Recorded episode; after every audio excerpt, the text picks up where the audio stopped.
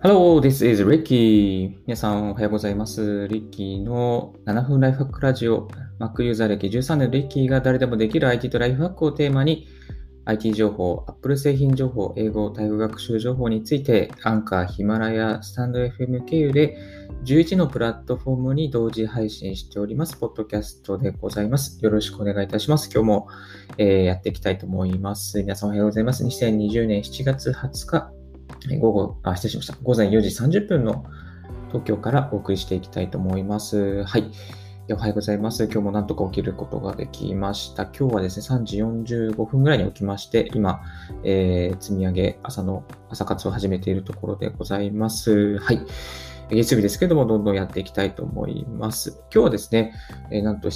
1969年アポロ11号が月面に着陸した日、アームストロング船長がこの一歩は小さいが人類にとっては大きな飛躍であるとメッセージを地球に送った日ですね。実際は7月21日の早朝に、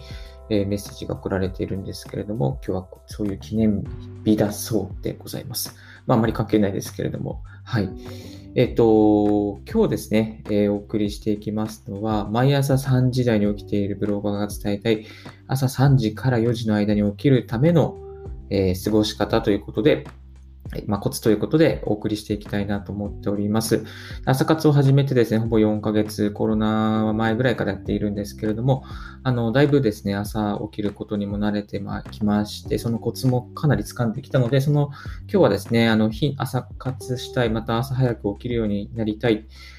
朝型人間になりたい方のために、あの、何かヒントになることをですね、お送りできればなと思います。はい。まずですね、えーどうやって早起きするのかというところなんですけれども、3つのポイントがあると思います。1つ目はですね、えーお酒をやめるですね。お酒をやめましょう。でこのお酒をやめる理由は、やっぱりお酒を飲んでいると睡眠の質が落ちてしまいます。まず、睡眠の質がかなり落ちます。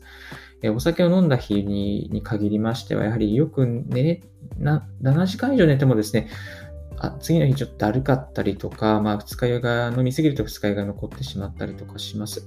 あと、お酒を飲むとですね、やはりこう寝る時間も遅くなりますので、早めに飲めばいいんですけれども、えー寝る時間も遅くなってしまうので、あんまり良くないなと思います。はい。まあ、飲むのであれば、で昼間の時間に飲むとか、まあ、あと午前中に飲むとか、そういうふうに工夫すれば、えー寝ると、寝るときに、あの、お酒が残っていないので、まあ、そんなにロスはないのかなというふうに、えー考えて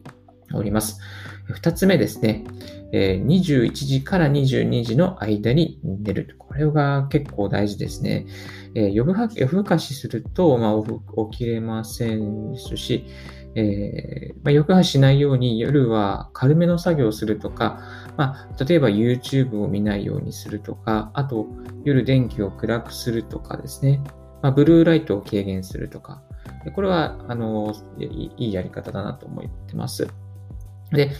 テレビを見ないっていうのもかなり有効でして、まあ、テレビがあると、あの、何ですかね、時間を送っちゃうんですよね。ついつい時間、ドラマ見ちゃったりとか、テレビニュース見ちゃったりとかするんですよね。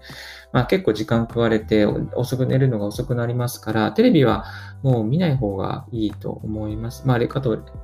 レコードしていく、収録、どっかで録音していくっていうのが、あの、おすすめです。別の日中の時間に見るっていうことがいいですね。テレビを私の家はないんですけれども、なくて6年目なんですが、本当に快適に過ごせてます。このテレビなし生活もですね、あの、ブログの方におすすめ記事としてアップしておりますので、ぜひご覧ください。えっと、家庭、まあ、この21時から22時に寝るために、やっぱりこう、お子さんがいらっしゃる方はですね、あの子供と一緒に寝るってね、最強です。えー21日、21時ぐらいにお子さんとか寝ると思うんですけども、それと一緒に寝てしまうと、あの、いいんですよね。で21日寝れば、まあ、例えば21時から6時間経つと、朝3時。えー7時間経っても朝の4時ですので、まあ、大体最低な睡眠時間取れますから、その、20子供と一緒に寝るで6時間睡眠で、えー非常に有益です。はい。私の場合はですね、22時には寝てます。子供が9時に寝て、そしてその後ちょっと軽い作業をして22時に寝るようにしています。3つ目ですね。カフェインレスの状態で睡眠を、えー睡眠を始めると、えー睡眠の質が上がります。えー、カフェインを飲んだ状態、カフェインが残っている状態で寝ると、やっぱ体がですね、どうしても覚醒してしまいますので、睡眠の質が下がってしまいます。そうではなくてですね、カフェインが抜け、完全に抜け切った状態で寝るとですね、なんと不思議なことに朝、あの、サクッと起きることができます。まあ、このカフェインで22時とか21時にカフェインが体に残ってない状態にするためには、まあ、遅くとも夜、昼の12時とかにはカフェイン、えー、コーヒーを飲み終わっている状態。理想としては朝1杯とか、朝マグカップ1杯ぐらいのコーヒーを飲んで、日中は、うんと、まあ、例えばお茶湯とか、まあ、あのカフェインが少ないものを飲むと、あの、カフェインレスの状態を21時から22時の間に作りやすくなります。まあ、カフェインの半減期がですね、まあ、人によって変わりますけども、6時間とか7時間、半減期が4時間だから、まあ、そあなので、まあ、8時間ぐらいかかるわけなんですね。なので、まあ、遅くとも12時から、まあ、夜午後の2時ぐらいには、コーヒーを飲み終わって、過ごしているという状況が理想的であります。はい。この3つですね、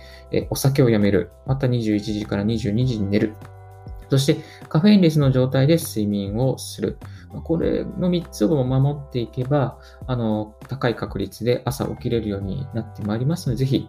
実践してみていただきたいと思います。またこれやってみて、もし感想とか、あの、こういうことを改善できたとかいうか、えー、またこういうふうにしてほしい、まあ、こういうふうにした方が良かったというのがありましたら、教えていただきたいなと思います。あとですね、あのー、これは体験談なんですけれども、うんと朝活を始めた時は毎朝、